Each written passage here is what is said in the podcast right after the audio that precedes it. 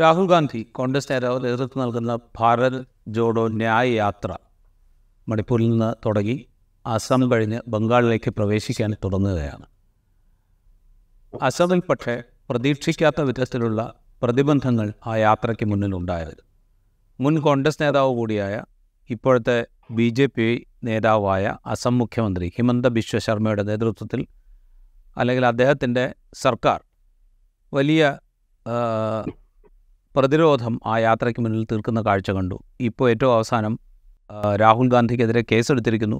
അത് crime investigation ഡിപ്പാർട്ട്മെൻറ്റിൻ്റെ അന്വേഷണത്തിന് വിട്ടിരിക്കുന്നു. ലോക്സഭാ തെരഞ്ഞെടുപ്പിന് ശേഷം രാഹുൽ ഗാന്ധിക്കെതിരെ അല്ലെങ്കിൽ രാഹുൽ ഗാന്ധിയെ അറസ്റ്റ് ചെയ്യും എന്ന് ഹിമന്ത ബിശ്വ ശർമ്മ പ്രഖ്യാപിക്കുന്ന കാഴ്ചയാണ് ഏറ്റവും ഒടുവിൽ നമ്മൾ കാണുന്നത്. അതോടൊപ്പം ഈ ന്യായയാത്ര ഇന്ത്യ മുന്നണിക്കുള്ളിലും പ്രശ്നങ്ങളുണ്ടാക്കുന്ന കാഴ്ച നമ്മൾ കണ്ടുകൊണ്ടിരിക്കുന്നുണ്ട്. ഈ ഘട്ടത്തിൽ നമ്മളോടൊപ്പം സംസാരിക്കാനുള്ളത് ഡൽഹിയിൽ നിന്ന് മുതിർന്ന മാധ്യമപ്രവർത്തകൻ സി എൽ മനോജാണ്. സ്വാഗതം ഇൻസൈറ്റിലേക്ക്.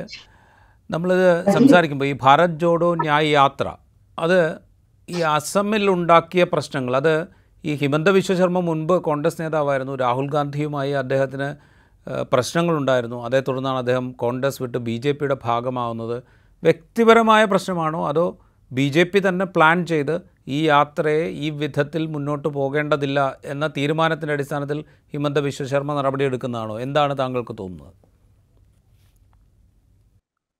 വ്യക്തിപരമായിട്ടുള്ള ഒരു പ്രശ്നം എന്നതിനേക്കാൾ കൂടുതൽ ഇതെല്ലാം തെരഞ്ഞെടുപ്പ് വരുന്ന തെരഞ്ഞെടുപ്പിനെ കണ്ണുവെച്ചുകൊണ്ടുള്ള പൊളിറ്റിക്കൽ പൊസിഷനിങ് ആണ്.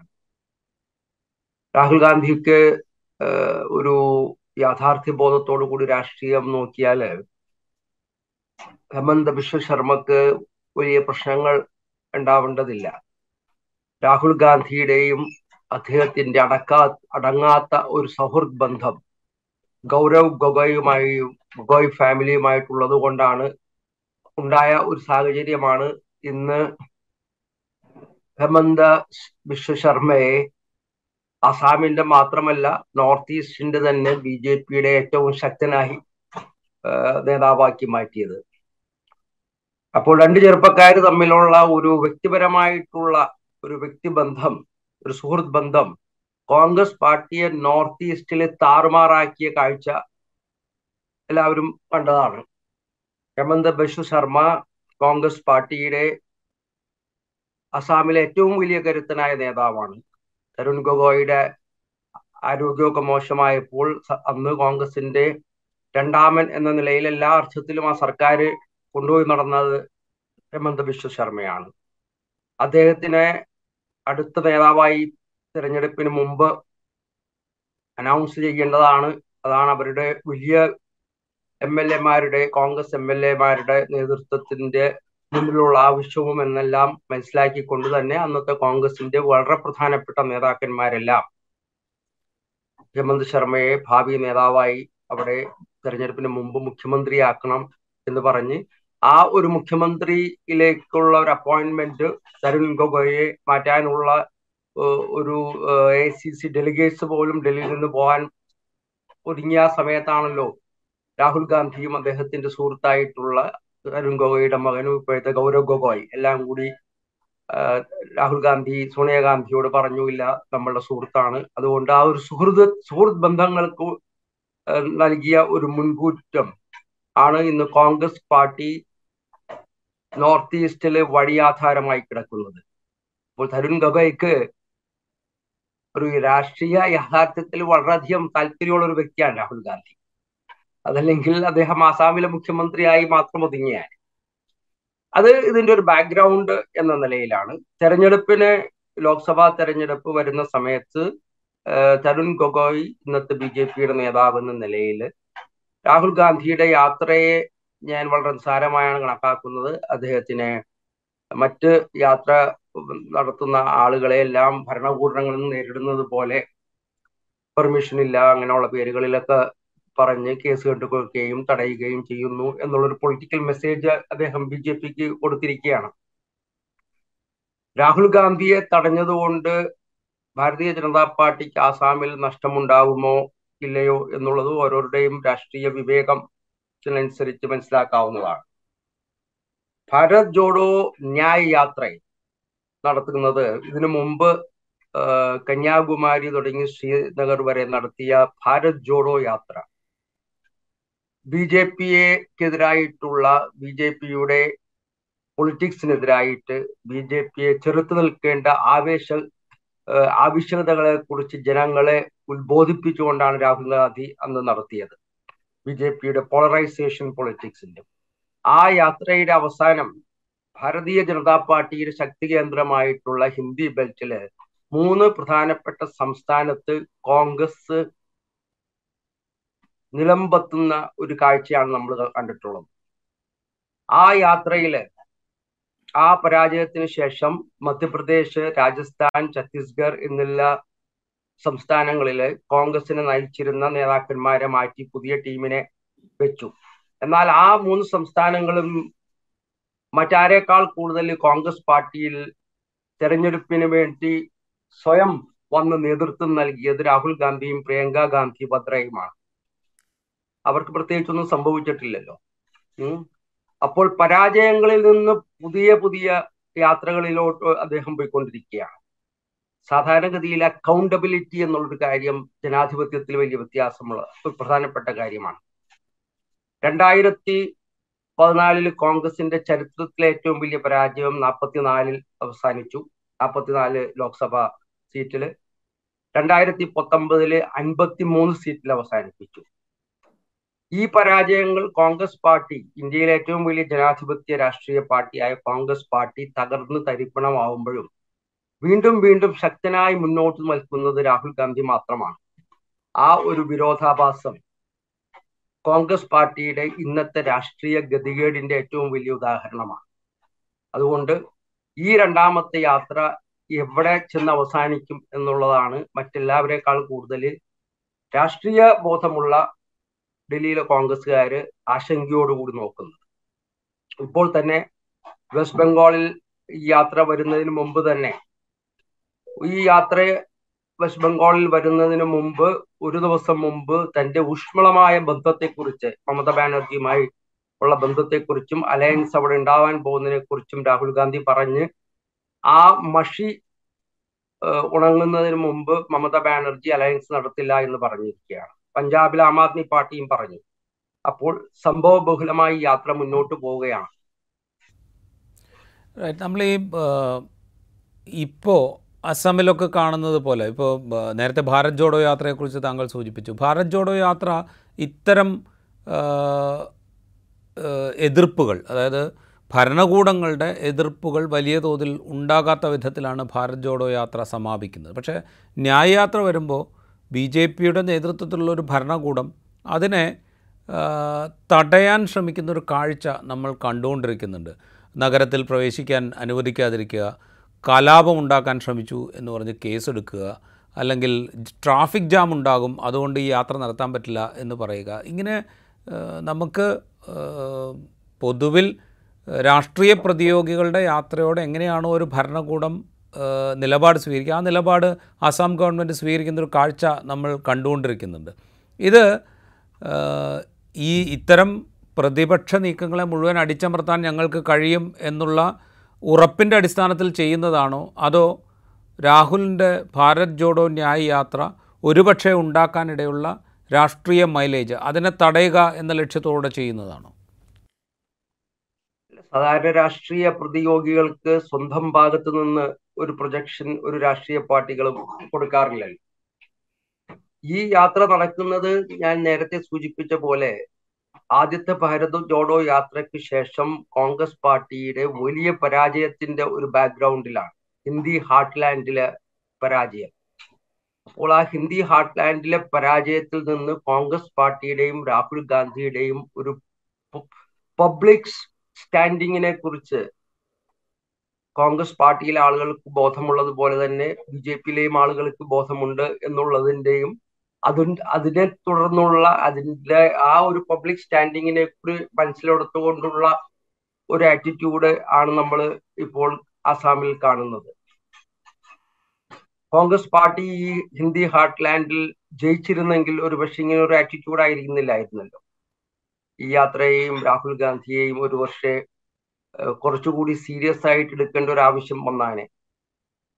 അപ്പോൾ താങ്കൾ എന്നോട് ചോദിച്ചത് ഈ യാത്ര ഒരു അവിടെ വലിയൊരു ഇമ്പാക്റ്റ് ഉണ്ടാക്കുമെന്ന് കണ്ടുകൊണ്ടുള്ള ഒരു മുൻകരു ഇടപെടലാണോ ആസാമിൽ? അങ്ങനെയായിരുന്നെങ്കിൽ കുറച്ചുകൂടി കരുതലോടുകൂടിയേ രാഷ്ട്രീയപരമായി വളരെ പാരമ്പര ഒരു എക്സ്പീരിയൻസ്ഡ് ആയിട്ടുള്ള ഹിമന്ത ശർമ്മ ഉണ്ടാക്കുക ചെയ്യുമായിരുന്നുള്ളൂ. ഹിമന്ത ശർമ്മയുടെ ഇടപെടലുകൾ കഴിഞ്ഞ മൂന്ന് തെരഞ്ഞെടുപ്പിൽ ഇത്രയും വലിയൊരു യാത്ര നടത്തി രാഹുൽ ഗാന്ധിക്കും കോൺഗ്രസിനും പറ്റിയത് എന്താണെന്ന് മനസ്സിലാക്കിക്കൊണ്ട് ആണ് ഇപ്പോൾ ചെയ്യുന്നത്. റൈറ്റ്. നമ്മൾ അങ്ങനെ അനലൈസ് ചെയ്യുകയാണെങ്കിൽ ഇതൊരു അനവസരത്തിലുള്ള യാത്രയായി കണക്കാക്കാൻ പറ്റുമോ? കാരണം വെച്ച് കഴിഞ്ഞാൽ ലോക്സഭാ തെരഞ്ഞെടുപ്പ് എപ്പോൾ വേണമെങ്കിലും പ്രഖ്യാപിക്കാം എന്നുള്ളൊരു അവസ്ഥയുണ്ട്. ഫെബ്രുവരി ഒന്നിന് ബജറ്റ് പ്രഖ്യാ ബജറ്റ് അവതരിപ്പിക്കാൻ പോകുന്നു. അതിനുശേഷം ഏത് സമയത്തും ലോക്സഭാ തെരഞ്ഞെടുപ്പ് പ്രഖ്യാപിക്കാം. ഈ യാത്രയിലേക്ക് രാഹുൽ ഗാന്ധി മുന്നിട്ടിറങ്ങുന്നതിന് മുൻപ് ഇന്ത്യാ സഖ്യവുമായിട്ടുള്ള ചർച്ചകൾ, ഇന്ത്യാ സഖ്യത്തിലെ മറ്റ് കക്ഷികളുമായിട്ടുള്ള സീറ്റ് അഡ്ജസ്റ്റ്മെൻറ്റിനെ കുറിച്ചുള്ള ചർച്ചകൾ, ഇതൊക്കെ നടത്താൻ പാകത്തിലേക്ക് ഒരു പൊളിറ്റിക്കൽ മൂവാണോ നടത്തേണ്ടിയിരുന്നത്, അതോ ഈ യാത്രയാണോ നടത്തേണ്ടിയിരുന്നത് എന്നുള്ള സംബന്ധിച്ചുള്ളൊരു ഒരു വിവേചനം കോൺഗ്രസ് നേതൃത്വത്തിൽ ഇല്ലാതെ പോയതിൻ്റെ ബാക്കിയാണോ ഈ യാത്ര? ആരാ കോൺഗ്രസ് നേതൃത്വം എന്ന് താങ്കൾ ഉദ്ദേശിക്കുന്നത്? റൈറ്റ്, ഞാൻ ഉദ്ദേശിച്ചത് രാഹുൽ ഗാന്ധിയെ തന്നെയാണ്. രാഹുൽ ഗാന്ധിയല്ലേ ഈ താങ്കൾ പറഞ്ഞ ഒരു ബാക്ക്ഗ്രൗണ്ട് ഉണ്ടല്ലോ, തിരഞ്ഞെടുപ്പ് വളരെ അടുത്ത് നിൽക്കുന്ന ഒരു സാഹചര്യം, ഇന്ത്യ അലയൻസ് അത് ശക്തിപ്പെടുത്താനോ അല്ലെങ്കിൽ അതിനെ ഉള്ള ശ്രമത്തിന്റെ ചർച്ചകൾ നടത്തുന്നു. ഈ സാഹചര്യങ്ങളെല്ലാം താങ്കൾക്കും എനിക്കും അറിയാവുന്നത് പോലെ അറിയാവുന്ന അല്ലെ നമ്മളെക്കാൾ കൂടുതൽ അറിയേണ്ട ഒരാളാണല്ലോ ഈ കോൺഗ്രസ് നേതൃത്വം. ഏഹ് കോൺഗ്രസ് പ്രസിഡന്റ് അല്ലാതെയും ഒരു നോമിനേറ്റഡ് ആയിട്ടുള്ള ഒരു വർക്കിംഗ് കമ്മിറ്റി മെമ്പർ എന്ന് ഇരിക്കുമ്പോഴും ഒരു ഡിഫാക്റ്റോ നേതാവാണല്ലോ അദ്ദേഹം. എല്ലാ തീരുമാനങ്ങളും കോൺഗ്രസ് പ്രസിഡന്റ് ആണോ? പൊസിഷനുകൾക്കും പദങ്ങൾക്കും അതീതമായി കോൺഗ്രസിന്റെ കോൺഗ്രസ് കോൺസ്റ്റിറ്റ്യൂഷനേക്കാളും വലിയ പൊസിഷനിലിരിക്കുന്ന നേതാവാണല്ലോ അദ്ദേഹം. അതല്ലെങ്കിൽ കോൺഗ്രസ് കോൺസ്റ്റിറ്റ്യൂഷൻ അനുസരിച്ച് കോൺഗ്രസ് പ്രസിഡന്റ് ആണല്ലോ ഏറ്റവും വലിയ നേതാവ്. കേരളത്തിൽ കോൺഗ്രസ്സുകാർ യാത്ര നടത്തുമ്പോൾ ഒന്നെങ്കിൽ പാർട്ടി പ്രസിഡന്റ് അല്ലെങ്കിൽ സി എൽ പി നേതാവ് ആണല്ലോ യാത്രകൾ നടത്തിയിട്ടുള്ളത്. അപ്പോൾ പൊസിഷൻ രാഹുൽ ഗാന്ധിക്ക് ആവശ്യമില്ല. യാത്രകൾ എപ്പോൾ നടത്തണമെന്നും അദ്ദേഹം തീരുമാനിക്കും. അതല്ലേ അല്ലെങ്കിൽ തന്നെ അദ്ദേഹം അറിയപ്പെടുന്ന ഒരു യാത്ര നടത്തുന്ന ആളാണല്ലോ. എത്ര പ്രധാനപ്പെട്ട പാർലമെന്റ് സമ്മേളനങ്ങൾ നടക്കുമ്പോൾ, കോൺഗ്രസിന്റെ പ്രധാനപ്പെട്ട അജിറ്റേഷൻസ് നടക്കുമ്പോൾ, പണ്ട് ലാൻഡ് അക്വിസിഷൻ ബില്ലിനെതിരായിട്ട് നടന്ന അജിറ്റേഷന്റെ ഒക്കെ നടുക്ക് തന്നെ അദ്ദേഹം വിദേശ യാത്ര നടത്തിയിട്ടുണ്ടല്ലോ. അപ്പോൾ താങ്കൾ ചോദിച്ചൊരു ചോദ്യമുണ്ടല്ലോ, അത് അദ്ദേഹം അങ്ങനെയുള്ള കാര്യങ്ങൾ സ്വയം തീരുമാനിക്കുന്ന ഒരാളാണ്. ഇപ്പം മമതാ ബാനർജി പറഞ്ഞല്ലോ, ഈ യാത്ര എനിക്ക് ഈ യാത്രയെ കുറിച്ചൊന്നും അറിയില്ല, ഞാൻ ഇന്ത്യ അലയൻസിന്റെ ഒരു പ്രധാന ഒരു അംഗമാണ്, പക്ഷെ വെസ്റ്റ് ബംഗാളിൽ ഇങ്ങനെ ഒരു യാത്ര വരണോ എന്നുള്ളത് ഞാൻ അറിഞ്ഞിട്ടില്ല എന്നാണ് പറഞ്ഞത്. കഴിഞ്ഞ ദിവസം നിതീഷ് കുമാറിന്റെ പാർട്ടി പറഞ്ഞല്ലോ, ഒരു ഇന്ത്യ അലയൻസിന്റെ ഒരു ജോയിന്റ് ഈ സമയത്ത് ഒരു യാത്രയായിരുന്നു ആവശ്യം, അല്ലാതെ. അപ്പോൾ ഒരു ഭാഗത്ത് ബി ജെ പിക്കെതിരായിട്ട് സ്വയം പ്രൊജക്റ്റ് ചെയ്യുക, ഇന്ത്യ അലയൻസിന് വേണ്ടിയുള്ള ശ്രമങ്ങൾ നടത്തുമ്പോഴും അതിന്റെ മുകളിൽ ഒരു സ്വയം പ്രതിഷ്ഠ നടത്തിക്കൊണ്ടുള്ള ഒരു യാത്ര. അപ്പൊ അങ്ങനെയുള്ള യാത്രകളൊക്കെ തെരഞ്ഞെടുപ്പിൽ വരുമ്പോൾ നിങ്ങൾ നേരിടുന്ന രാഷ്ട്രീയ പ്രതിയോഗികളോ അല്ലെങ്കിൽ താങ്കൾ നിങ്ങൾക്ക് ഡീല് ചെയ്യേണ്ട മറ്റ് കോൺഗ്രസ് ഡീൽ ചെയ്യാൻ ആഗ്രഹിക്കുന്ന പവർഫുൾ ആയിട്ടുള്ള റീജിയണൽ പാർട്ടിയോ കോൺഗ്രസ് പാർട്ടിയില് നോമിനേറ്റ് ചെയ്യപ്പെട്ടിട്ടുള്ള ഓഫീസ് ബെയറേഴ്സ് കാണിക്കുന്ന ഒരു വിധേയത്വം ഇദ്ദേഹത്തിനോട് കാണിക്കേണ്ട ആവശ്യം ഇല്ല, കാണിക്കില്ല എന്നുള്ളതാണ് കഴിഞ്ഞ രണ്ട് ദിവസമായി നമ്മൾ കാണുന്നത്. റൈറ്റ്. നമ്മളത് പറയുമ്പോൾ ഇതൊരു ഇൽ ടൈംഡ് ആയിട്ടുള്ള അല്ലെങ്കിൽ അനവസരത്തിലുള്ള ഒരു യാത്രയായി പോയി എന്ന് തോന്നുന്നുണ്ടോ? അല്ലെങ്കിൽ ഈ സമയത്ത് ഈ യാത്രയായിരുന്നില്ല വേണ്ടിയിരുന്നത്, മറിച്ച് ഇപ്പോൾ ജെ ഡി യുവിൻ്റെ നേതാവ് നിതീഷ് കുമാറൊക്കെ പറയുന്നത് പോലെ ഒരു ഇന്ത്യ സഖ്യത്തിൻ്റെ ക്യാമ്പയിൻ അത് രൂപകൽപ്പന ചെയ്യുകയും അത് ഇംപ്ലിമെൻ്റ് ചെയ്യുകയുമാണ് ചെയ്യേണ്ടിയിരുന്നത് എന്ന തോന്നലുണ്ടോ? അല്ല, അത് വളരെ വ്യക്തമാണല്ലോ. പ്രത്യേകിച്ചും കഴിഞ്ഞ യാത്ര ഈ കോൺഗ്രസ് പാർട്ടി ഇപ്പോൾ കന്യാകുമാരി തുടങ്ങി ശ്രീനഗർ വരെ ഒരു യാത്ര നടത്തുമ്പോൾ അതിൽ വളരെയധികം എഫേർട്ട് ആ യാത്രയിൽ വരും. ആ യാത്ര നമ്മൾ ക്യാമറയുടെ മുന്നിൽ കാണുന്ന ഒരു നേതാവ് മുന്നോട്ട് നടക്കുക, അതിൻ്റെ കൂടെ അണികൾ നടക്കുന്ന, അങ്ങനെ ആ ഒരു നടത്തല് മുഴുവൻ ഓർഗനൈസ് ചെയ്യുന്നതിനുള്ള ഒരു മാൻ പവർ ഇൻവെസ്റ്റ്മെന്റ്, റിസോഴ്സസ് അതെല്ലാം കഴിഞ്ഞിട്ട് അതിന് വലിയൊരു ഗുണമുണ്ടായില്ല എന്നുള്ളത് കഴിഞ്ഞ ഹിന്ദി ഹാർട്ട്ലാൻഡിലെ എന്ന തെരഞ്ഞെടുപ്പിൽ വളരെ വ്യക്തമായതാണ് താങ്കൾക്കും എനിക്കും. അപ്പോൾ സാധാരണഗതിയിൽ അങ്ങനെ രണ്ടാമതൊരു യാത്രകളൊക്കെ നടത്താനായിട്ട് ആവശ്യമുണ്ടോ ഇല്ലയോ എന്നൊക്കെ ഒരു കൂടിയാലോചനകൾ എല്ലാം നടത്തുവാൻ, അല്ലെങ്കിൽ ഒരുപക്ഷെ മറ്റ് പല രാഷ്ട്രീയ നേതാക്കന്മാർക്കും ഇങ്ങനെ ഒരു യാത്രക്കുള്ള ഒരു ഒരു സ്വയം തീരുമാനിച്ച് കോൺഗ്രസ് വർക്കിംഗ് കമ്മിറ്റിയുടെ മുന്നിൽ ഒരു പ്രപ്പോസൽ ആണല്ലോ കൊണ്ടുവന്നത്. പ്രപ്പോസൽ എന്നല്ല, ഞങ്ങൾ നടത്താൻ പോകുന്നുണ്ട്, എല്ലാവരും കൈയടിച്ച് പാസ്സാക്കുക, അതാണല്ലോ അവിടെ സംഭവിച്ചത്. ഏഹ് കോൺഗ്രസ് വർക്കിംഗ് കമ്മിറ്റിയിൽ കഴിഞ്ഞ പതിനേഴാം തീയതി നടന്ന വർക്കിംഗ് കമ്മിറ്റിയിൽ കോൺഗ്രസ് അധ്യക്ഷ സ്ഥാനത്തിരിക്കുന്ന മല്ലികാർജുൻ ഖർഗെ പറഞ്ഞത്, ആ വർക്കിംഗ് കമ്മിറ്റി വരുന്നതിന് മുമ്പേ എല്ലാ പത്ത മാധ്യമങ്ങളിലും വാർത്തകൾ വന്നു കഴിഞ്ഞു യാത്ര തുടങ്ങാനുള്ള തീരുമാനമായിരുന്നു. എന്നാൽ ശ്രീ ഖർഗെ പറഞ്ഞത്, ഇന്ത്യയിലെ മുഴുവൻ ഭാഗത്തു നിന്നും എനിക്ക് ജനങ്ങള് എന്നെ വിളിച്ചിങ്ങനെ രാഹുൽ ഗാന്ധിയെ രംഗത്ത് ഇറക്കണമെന്നുള്ള വലിയ അപ്പീല്, അതുകൊണ്ട് ആ അപ്പീല്, ജനങ്ങളുടെ അപ്പീല് ഞാൻ നിങ്ങളുടെ മുന്നിൽ വെക്കുന്നു, ദയവ് ചെയ്ത് ആ ജനങ്ങളുടെ അപ്പീല് നിങ്ങളൊന്ന് കൺസിഡർ ചെയ്ത് അവർ അവർക്ക് സന്തോഷം ഉണ്ടാക്കി ഒന്ന് യാത്ര നടത്തണം എന്നുള്ളൊരു കോൺഗ്രസ് പ്രസിഡന്റിന്റെ ഒരു അപേക്ഷയായിരുന്നു ഒന്ന്. അപ്പൊ അതുകൊണ്ട് കൈയടിച്ച് എല്ലാവരും പറഞ്ഞു. കാരണം ഈ ഇംഗ്ലീഷിലൊരു ചൊല്ലുണ്ടല്ലോ, your wish is the command എന്നുള്ള രീതിയിൽ. അപ്പൊ അദ്ദേഹം യാത്ര ചെയ്യാൻ തീരുമാനിച്ചാൽ പിന്നെ എല്ലാവരും, ഈ വർക്കിംഗ് കമ്മിറ്റി വരുന്നതിന് മുമ്പേ ഈ ബസ് തയ്യാറായിരുന്നു, ബസ്സിന്റെ ഡീറ്റെയിൽസും ഒക്കെ നമുക്ക് വായിക്കാനുള്ള അവസരങ്ങൾ ഉണ്ടായി, എഴുതാനുള്ള അവസരങ്ങളും ഉണ്ടായി. അപ്പൊ അങ്ങനെ ഒരു യാത്രയാണ്. അപ്പൊ താങ്കൾ ചോദിക്കുന്നത് ഇത് അനാവശ്യമായിരുന്നോ എന്നുള്ള, അന്നത്തെ വർക്കിംഗ് കമ്മിറ്റിയിൽ കുറച്ചെങ്കിലും പേര് പറഞ്ഞിരുന്നു തെരഞ്ഞെടുപ്പ് വളരെ അടുത്ത് വന്നിരിക്കുകയാണ്, ഈ സമയത്ത് നമ്മളുടെ ഒരു പ്രയോറിറ്റി തെരഞ്ഞെടുപ്പാണോ അതോ ഈ ഒരു ഇങ്ങനൊരു ഡൈവേർഷൻ ആവാൻ പറ്റുമോ എന്നുള്ളത് പറയാവുന്ന രീതിയിൽ കോൺഗ്രസ് വർക്കിംഗ് കമ്മിറ്റിയിൽ എല്ലാവരും ഒരു നോമിനേറ്റഡ് ആയതുകൊണ്ട് അവർക്കൊക്കെ പറയുന്നതിനും, കാരണം ഒരു പത്ര റിലീസിലൂടെ അപ്പോയിന്റ് ചെയ്യുന്ന ഒരു ഓഫീസ് ബെയറർക്ക് മറ്റൊരു പത്ര റിലീസിലൂടെ അപ്രത്യക്ഷമാവാൻ പറ്റുമല്ലോ. അപ്പൊ ആ ഒരു സാഹചര്യത്തിൽ പറയാവുന്ന രീതിയിൽ ഒക്കെ പറയുന്ന രീതിയിൽ പറഞ്ഞു. മറ്റുള്ളവർ പറഞ്ഞു, ഇപ്പോ ഒരു പ്രാവശ്യം ഇതൊക്കെ നടത്തിയല്ലോ യാത്ര, ഇനി ഒരു യാത്ര നടത്തിയാൽ ആ ഒരു നോവൽറ്റി ഒരുപക്ഷെ ഉണ്ടാവില്ല. വേറെയും ചില ആകാവുന്ന രീതിയിൽ പറഞ്ഞു. ഇവിടെ വലിയ ഈ അയോധ്യ രാമക്ഷേത്രം എന്നൊക്കെ പറഞ്ഞ് ബി ജെ പിയും ഗവൺമെന്റൊക്കെ വലിയൊരു ബിൽഡപ്പ് നടത്തുന്ന ഈ ഒരു സമയത്താണ് ഇങ്ങനൊരു യാത്ര എന്ന്, അങ്ങനെ ചില സൂചനകൾ കൊടുക്കാവുന്ന രീതിയിൽ അവർക്ക് ചെന്നു. പക്ഷെ യാത്ര തീരുമാനിച്ചിരുന്നു. അപ്പൊ ആര് തീരുമാനിച്ചു, എന്തിനു തീരുമാനിച്ചു എന്നൊക്കെ ഉള്ളതിൽ അപ്രസക്തമാണ്.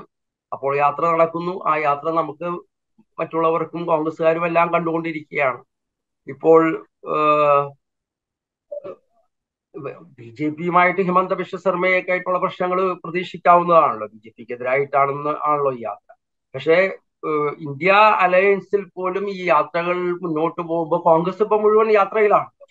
അപ്പോ ഇന്ത്യ മുന്നണിയുടെ ചർച്ചകളും എല്ലാം ഇനിയിപ്പോ നടക്കുന്ന ബസ്സിലിരുന്ന് നടത്താൻ പറ്റില്ലല്ലോ. ഇന്ത്യ അലയൻസിന്റെ പ്രധാനപ്പെട്ട റീജിയണൽ നേതാക്കന്മാരെപ്പോൾ എല്ലാവരും ഇനിയിപ്പോ ബസ്സിൽ വന്നിരുന്ന് ചർച്ച നടത്താം, അതല്ലെങ്കിൽ ഓരോ പ്രദേശത്ത് പോയി മുന്നണി വേണമോ, സീറ്റ് എത്രത്തോളം വേണമോ എന്നുള്ള ചർച്ചകൾക്കൊന്നും ചെയ്യാൻ അവർക്ക് സൗകര്യം ഉണ്ടാവില്ല. ഇപ്പൊ മമതാ ബാനർജി ഇപ്പോൾ തന്നെ അവരുടെ നീരസം പ്രഖ്യാപിച്ചു കഴിഞ്ഞു. പഞ്ചാബിൽ ആം ആദ്മി പാർട്ടി പറഞ്ഞു. നിതീഷ് കുമാറിന്റെ ബീഹാറിൽ നിന്നും ഈ യാത്രയെ കുറിച്ചുള്ള ചില ചോദ്യങ്ങളൊക്കെ ഉയർന്നിട്ടുണ്ട്. പക്ഷെ ഒരു കാര്യം, രാഹുൽ ഗാന്ധി എന്ന് വരെ യാത്ര നടത്താൻ ആഗ്രഹിക്കുന്നു, അന്ന് വരെ യാത്ര തുടർന്നുകൊണ്ടിരിക്കും. ഇത് രണ്ടാമത്തെ യാത്രകളാണ്, ഇനിയും യാത്രകൾ ഉണ്ടാവാം. നമ്മളിത് പറയുമ്പോൾ ഇപ്പോൾ ഫെബ്രുവരി ഒന്നിന് ബജറ്റാണ്, അതിനുശേഷം എപ്പോൾ വേണമെങ്കിലും എലക്ഷൻ ഡിക്ലെയർ ചെയ്യാം. ഏപ്രിൽ പതിനാറിന് ഡൽഹിയിൽ തെരഞ്ഞെടുപ്പ് നടക്കാൻ സാധ്യതയുണ്ട് എന്നുള്ള മട്ടിൽ മുഖ്യ തെരഞ്ഞെടുപ്പ് കമ്മീഷൻ്റെ മെസ്സേജുണ്ട്. അതിനനുസരിച്ച് തയ്യാറെടുപ്പുകൾ നടത്തണം എന്ന് അവിടുത്തെ മുഖ്യ തെരഞ്ഞെടുപ്പ് ഓഫീസർ കത്ത് നൽകുന്ന കാഴ്ച നമ്മൾ കണ്ടു. അതായത് കഴിഞ്ഞ രണ്ടായിരത്തി പത്തൊമ്പതിൽ മെയ്യിലായിരുന്നു ഡൽഹിയിലെ തെരഞ്ഞെടുപ്പ്, അത് ഏപ്രിൽ നടക്കും എന്ന് പറഞ്ഞു കഴിഞ്ഞാൽ തെരഞ്ഞെടുപ്പ് നേരത്തെ ആകാനുള്ളൊരു സാധ്യത അവിടെയുണ്ട് എന്ന് നമ്മൾ മനസ്സിലാക്കണം. അപ്പോൾ കുറച്ചുകൂടെ റിയലിസ്റ്റിക്കായി ഈ ഈ പദ്ധതി പ്ലാൻ ചെയ്യുന്നതിൽ, അല്ലെങ്കിൽ മുന്നണിയെ കോൺഫിഡൻസിലെടുക്കുന്നതിൽ, മുന്നണിയുടെ ഭാഗമായി നിന്നുകൊണ്ട് അതിൻ്റെ ലീഡർഷിപ്പിലാണ് തങ്ങൾ എന്ന ബോധ്യത്തോടുകൂടെ പ്രവർത്തിക്കുന്നതിൽ കോൺഗ്രസിനോ രാഹുൽ ഗാന്ധിക്കോ വന്ന പരാജയത്തിൻ്റെ ബാക്കിയാണോ ഇപ്പോൾ നമ്മളീ കണ്ടുകൊണ്ടിരിക്കുന്ന അസമിലെ സംഭവവികാസങ്ങൾ, ഒപ്പം ബംഗാളിൽ മമതാ ബാനർജി എടുക്കുന്ന സ്റ്റാൻഡ്, പഞ്ചാബിൽ ആം ആദ്മി പാർട്ടി എടുക്കുന്ന സ്റ്റാൻഡ്, ഇതൊക്കെ ഒരു സ്ട്രാറ്റജിക്കൽ പിഴവായിട്ട് കാണണോ നമ്മൾ? താങ്കൾ ഇപ്പോൾ നടത്തുന്ന ഈ ഒരു ഒബ്സർവേഷൻ ഉണ്ടല്ലോ, ഇതെല്ലാം ഇന്ത്യയിലെ എല്ലാവർക്കും അറിയാവുന്നതാണല്ലോ. നമ്മുടെ തെരഞ്ഞെടുപ്പിന്റെ ഒരു ടൈം ടേബിൾ വളരെ വ്യക്തമായിട്ട് നമ്മളുടെ മുന്നിൽ ഉണ്ട്. ഇപ്പോൾ തെരഞ്ഞെടുപ്പ്, ഇന്ത്യയിലെ തെരഞ്ഞെടുപ്പ് ഈ സമയത്ത് ഗവൺമെന്റിന്റെ ടേം അവസാനിച്ചാൽ ഇന്ന ദിവസത്തിനുള്ളിൽ പുതിയ സർക്കാർ ഉണ്ടാവും എന്നുള്ള വളരെ വ്യക്തമാണ്. അപ്പോ ഡിസംബർ നവംബർ മാസത്തിലെ തെരഞ്ഞെടുപ്പുകളോടുകൂടി, അസംബ്ലി തെരഞ്ഞെടുപ്പുകൾ കഴിഞ്ഞാൽ ഈ വരുന്ന ഫെബ്രുവരി ആദ്യ ആഴ്ചയിലെ ഒരു ബജറ്റ് വരും. അത് കഴിഞ്ഞാൽ തെരഞ്ഞെടുപ്പിലേക്ക് പോവുകയാണ് എല്ലാ അർത്ഥത്തിലും. ഏഹ് പിന്നെ രണ്ടാഴ്ച മുന്നോട്ടോ ആണോ താഴോട്ടോ ആണോ എന്നുള്ളതിന് പ്രസക്തിയില്ല. ഒരു ഗവൺമെന്റിന്റെ ടെന്യൂർ കഴിഞ്ഞ് തെരഞ്ഞെടുപ്പ് സമയമാണ്. കഴിഞ്ഞ പല പത്ത് ഇരുപത് വർഷമായിട്ട് ഈ ഒരു ടൈം ടേബിളിൽ, കാരണം ഫുൾ ഗവൺമെന്റുകൾ നടക്കുന്നത് കൊണ്ട് ഒരു ടെന്യൂർ അവസാനിച്ച് തെരഞ്ഞെടുപ്പിലേക്ക് പോവുകയാണ്. എല്ലാ രാഷ്ട്രീയ പാർട്ടികളും അവരുടേതായിട്ടുള്ള തെരഞ്ഞെടുപ്പ് പ്രവർത്തനങ്ങൾ ആയിട്ട് മുന്നോട്ട് പോകുന്ന ഒരു സമയത്ത് ഒരു യാത്രയും ഇങ്ങനെ നടക്കുകയാണ്. അപ്പോ യാത്ര ഫുട്ടേജ് ഒക്കെ കാണിക്കുക ടെലിവിഷനിൽ. അപ്പോ തെരഞ്ഞെടുപ്പ് ഒരു രാഷ്ട്രീയപരമായിട്ടുള്ള ഒരു ഒരുങ്ങൽ ഒരു യാത്രയല്ലല്ലോ.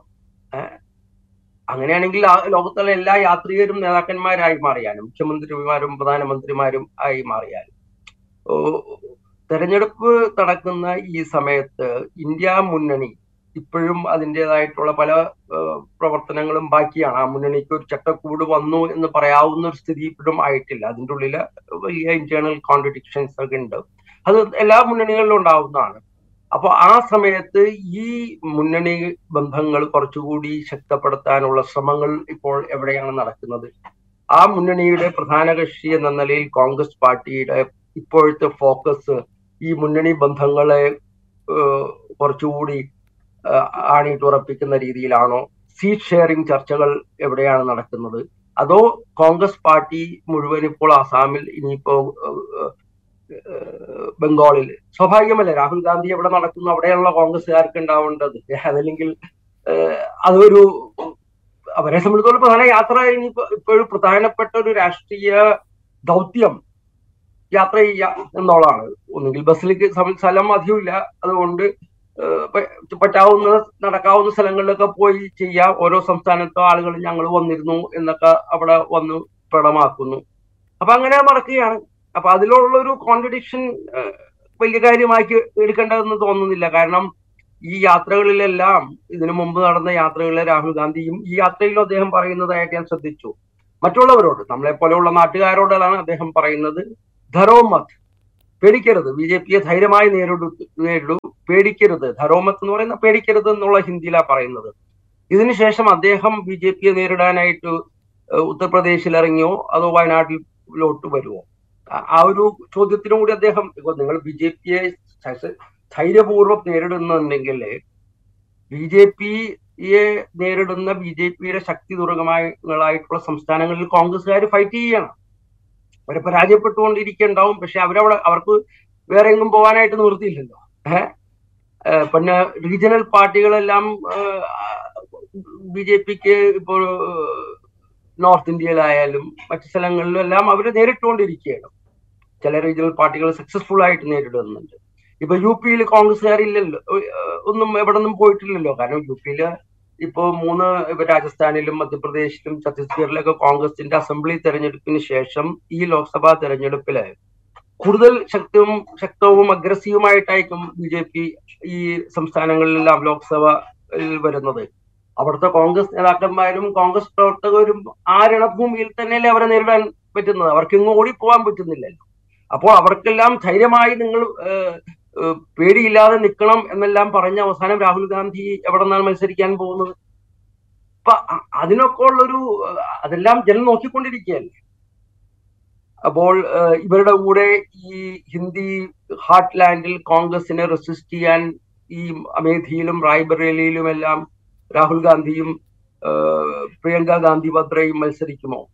ഏഹ് അഥവാ രാഹുൽ ഗാന്ധി വീണ്ടും അമേധിയിൽ വന്നാൽ അതിനു മുമ്പ് മറ്റൊരു ജാമ്യം എന്ന നിലയിൽ വേറെ ഏതെങ്കിലും ഒരു സേഫ് സീറ്റ് വയനാട്ടിലോ അല്ലാതെ വേറെ സംസ്ഥാനത്തോ മത്സരിച്ചുകൊണ്ട് പിന്നെ വന്നൊരു യുദ്ധകാഹളം എന്ന നിലയിൽ ധരോ മത് എന്ന് പറയുകയാണോ എന്നൊക്കെ ഉള്ളത് വളരെ പ്രധാനപ്പെട്ട കാര്യമല്ലേ. അപ്പോ അദ്ദേഹം യാത്രയിലാണ്, കോൺഗ്രസ് യാത്രയിലാണ്.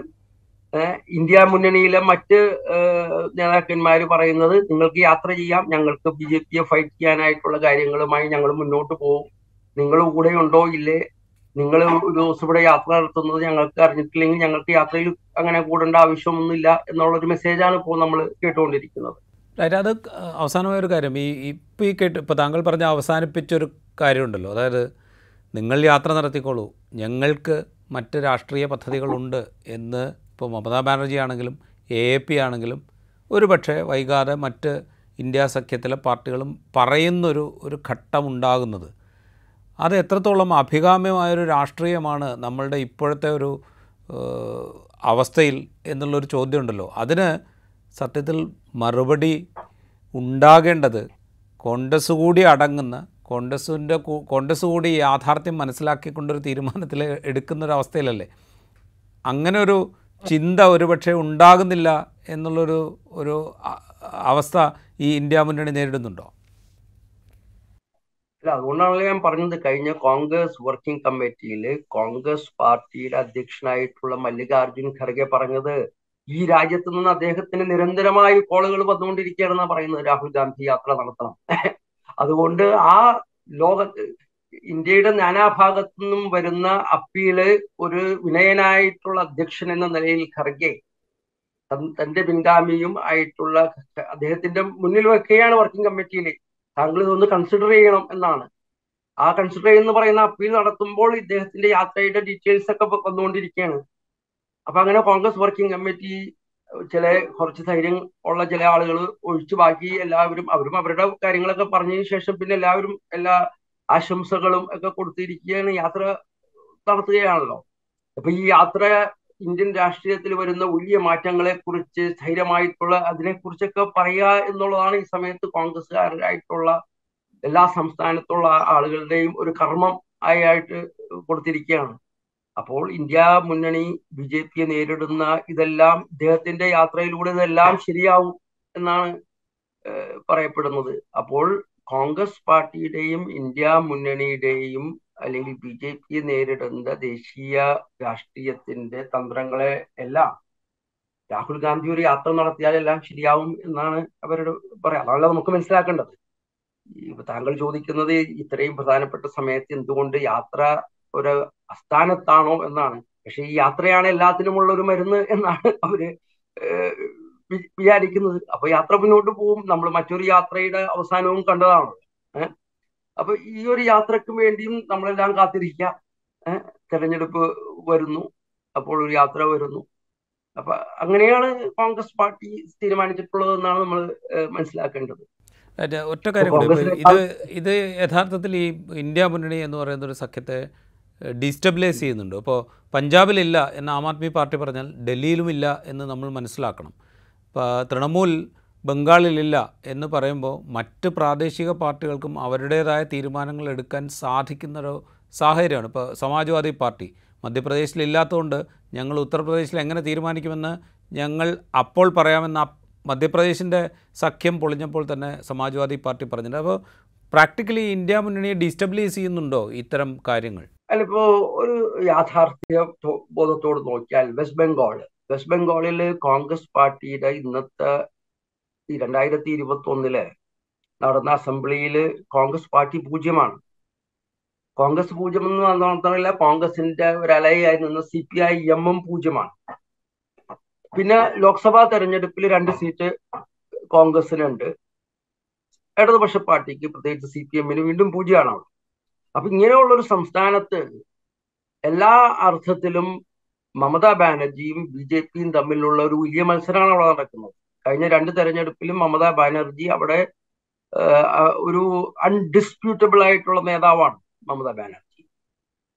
പക്ഷെ അവിടെ ഈ യാത്രകൾ നടത്തുക, ഏഹ് മമതാ ബാനർജി പറഞ്ഞല്ലോ എനിക്ക് ഇതൊന്നും അറിഞ്ഞുകൂടായിരുന്നു എന്ന് പറഞ്ഞതിന്റെ അർത്ഥം ഈ ഒരു സമയത്ത് നിങ്ങൾ ഇവിടെ കയറി വരേണ്ട ആവശ്യമില്ല, ഞാൻ നോക്കിക്കോളാം, ഞാനും ബി ജെ പിയുമായിട്ടൊരു ഫൈറ്റ് നടത്തുമ്പോൾ ഇവിടെ ഗ്രൗണ്ടിൽ ഇല്ലാത്തൊരു പാർട്ടി വന്ന് ഇല്ലാത്ത ഒരു പ്രസൻസ് ഒരു യാത്ര നടത്തി കാണിക്കേണ്ട ആവശ്യമില്ല എന്നാണ് പറയുന്നത്.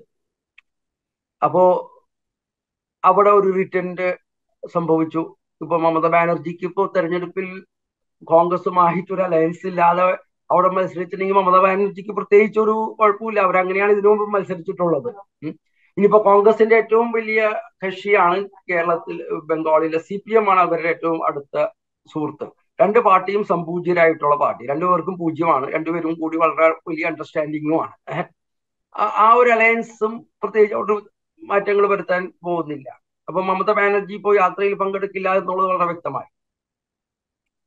അഖിലേഷ് യാദവ് കഴിഞ്ഞ ആഴ്ചയെ പറഞ്ഞു, യാത്രയിൽ എന്നെ പ്രതീക്ഷിക്കേണ്ട, ഞാൻ കൂടെ നടക്കാൻ പോകുന്നില്ല.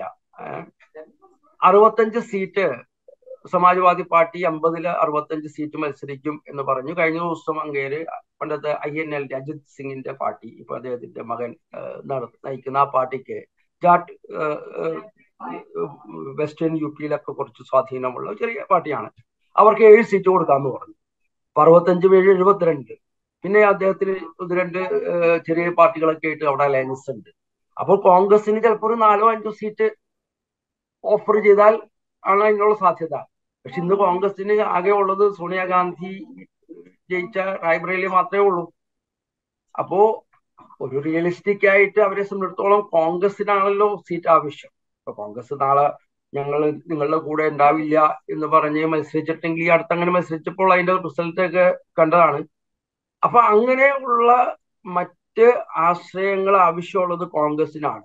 എന്നിട്ടും ഈ പ്രധാനപ്പെട്ട റീജിയണൽ പാർട്ടികളുടെ എല്ലാം കളങ്ങളിൽ ഒരു യാത്ര നടത്തി ഒരു സൂപ്പർ ഇമ്പോസ് ചെയ്ത് നിൽക്കുമ്പോൾ, ഞാൻ നേരത്തെ പറഞ്ഞപ്പോൾ കോൺഗ്രസ്സുകാർക്ക് ഇതൊക്കെ ഒരു ഇന്റർജി ചെയ്യേണ്ട ഒരു അവരുടെ ഒരു രീതിയിൽ അറിയാലോ, അങ്ങനെയുള്ളൊരു ഒബ്ലിഗേഷൻ മറ്റ് രാഷ്ട്രീയ പാർട്ടികൾക്ക് ഇല്ലല്ലോ.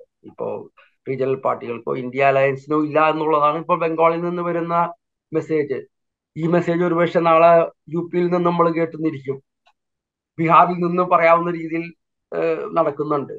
അപ്പോൾ ഈ യാത്രയും അല്ലെങ്കിൽ കോൺഗ്രസിന്റെ ഒരു ആറ്റിറ്റ്യൂഡും ഇന്ത്യ അലയൻസിന്റെ ആറ്റിറ്റ്യൂഡും തമ്മിൽ ഒരു കോൺഫ്ലിക്റ്റ് വരുന്നു എന്നുള്ളത് വളരെ വ്യക്തമായി നമ്മളുടെ മുന്നിൽ വരികയാണ്. അപ്പോൾ അതിനനുസരിച്ചൊരു കോഴ്സ് കറക്ഷൻ ഉണ്ടാകുമോ ഇല്ലയോ എന്നൊന്നും പറയാൻ പറ്റില്ലല്ലോ. അപ്പോൾ യാത്ര നടത്തുമ്പോൾ പിന്നെ കോൺഗ്രസ് ബി ജെ പിക്കും വളരെ താല്പര്യമുള്ള ഒരു യാത്രയാണ്. അപ്പൊ താങ്കൾ നേരത്തെ ചോദിച്ചല്ലോ, ഈ അസാം മുഖ്യമന്ത്രി എന്തിനാണ് ഇങ്ങനെയൊക്കെ പറഞ്ഞത്. അവരെ സംബന്ധിച്ചിടത്തോളം ഇപ്പോ രാഹുലിന്റെ രണ്ടാമത്തെ യാത്രയാണെങ്കിൽ രണ്ടായിരത്തി പതിനാലിലും ബി ജെ പി പറഞ്ഞു മോഡി വേഴ്സസ് രാഹുൽ, രണ്ടായിരത്തി പത്തൊമ്പതിലും ബി ജെ പി പറഞ്ഞു മോഡി വേഴ്സസ് രാഹുലാണ് ഈ തെരഞ്ഞെടുപ്പ്. അവര് വളരെ വളരെയധികം താല്പര്യത്തോടു കൂടി ഈ വരുന്ന തെരഞ്ഞെടുപ്പിനെയും മോഡി വേഴ്സസ് രാഹുലാക്കി പ്രൊജക്ട് ചെയ്യാൻ ബി ജെ പിക്കാണ് വളരെ താല്പര്യം. അപ്പൊ അതുകൊണ്ട് അസാം മുഖ്യമന്ത്രി സാധാരണഗതിയിൽ കാണിക്കുന്നതിനേക്കാൾ കൂടുതലുള്ള ഒരു എതിർപ്പൊക്കെ കാണിക്കുക, തടയികളെല്ലാം കാണിച്ച് അതൊരു കോൺട്രവേഴ്സി ആക്കുമ്പോൾ ബി ജെ പിയുടെ ഒരു ലാർജർ ഗെയിം ഉണ്ട്, convert this election in to Modi versus Rahul. അപ്പോൾ അവർക്കും പറ്റിയ ഒരു യാത്രയും പ്രതിയോഗിയുമാണ് എന്നുള്ളതല്ല കഴിഞ്ഞ രണ്ട് തെരഞ്ഞെടുപ്പിന് ശേഷം വന്നിട്ടുള്ളത്. അപ്പോൾ ഇന്ത്യ അലയൻസിൽ വരുന്ന നീരസവും എന്നാൽ ഈ യാത്രയെ നേരിടുന്നതിൽ ബി ജെ പി നേതൃത്വത്തെ കാണിക്കുന്ന ഒരു അൺനാച്ചുറൽ ആയിട്ടുള്ള ഒരു എന്തൂസിയാസവും എല്ലാം ഒരു ലാർജർ പൊളിറ്റിക്കൽ പ്ലോട്ട് വളരെ വ്യക്തമാണ്. എന്നാൽ കോൺഗ്രസ്സുകാർക്കൊരു പലർക്കും മോഡി വേഴ്സസ് രാഹുൽ വരുമ്പോൾ അങ്ങനെയാണ് ഞങ്ങളുടെ നേതാവ് മുന്നോട്ട് പോകുന്നു എന്ന് മുദ്രാവാക്യം വിളിച്ചു കൂടെ കൂടുന്ന ഒരവസ്ഥയും നമ്മൾ കാണേ. റൈറ്റ്, വളരെ ക്ലിയറാണ് താങ്കൾ പറഞ്ഞ കാര്യങ്ങൾ. ലാർജർ വിശാലമായ രാഷ്ട്രീയ ലക്ഷ്യം മുൻനിർത്തി എങ്ങനെയാണ് ഇടപെടേണ്ടത് എന്നുള്ള കാര്യത്തിൽ കോൺഗ്രസിനുള്ള അവ്യക്തത ഒരുപക്ഷെ ഈ യാത്രയും യാത്രയോടുള്ള ബി ജെ പിയുടെ പ്രതികരണവും ഒക്കെ വ്യക്തമാക്കുന്നുണ്ട്. വളരെയധികം നന്ദി ഇൻസൈറ്റിൽ ഞങ്ങളോടൊപ്പം ജോയിൻ ചെയ്തതിന് നന്ദി ഒരിക്കൽ കൂടി. ഇൻസൈറ്റിൻ്റെ ഈ എപ്പിസോഡിലൂടെ പൂർണ്ണമാകുന്നു. അടുത്ത എപ്പിസോഡുമായി വീണ്ടും കാണാം.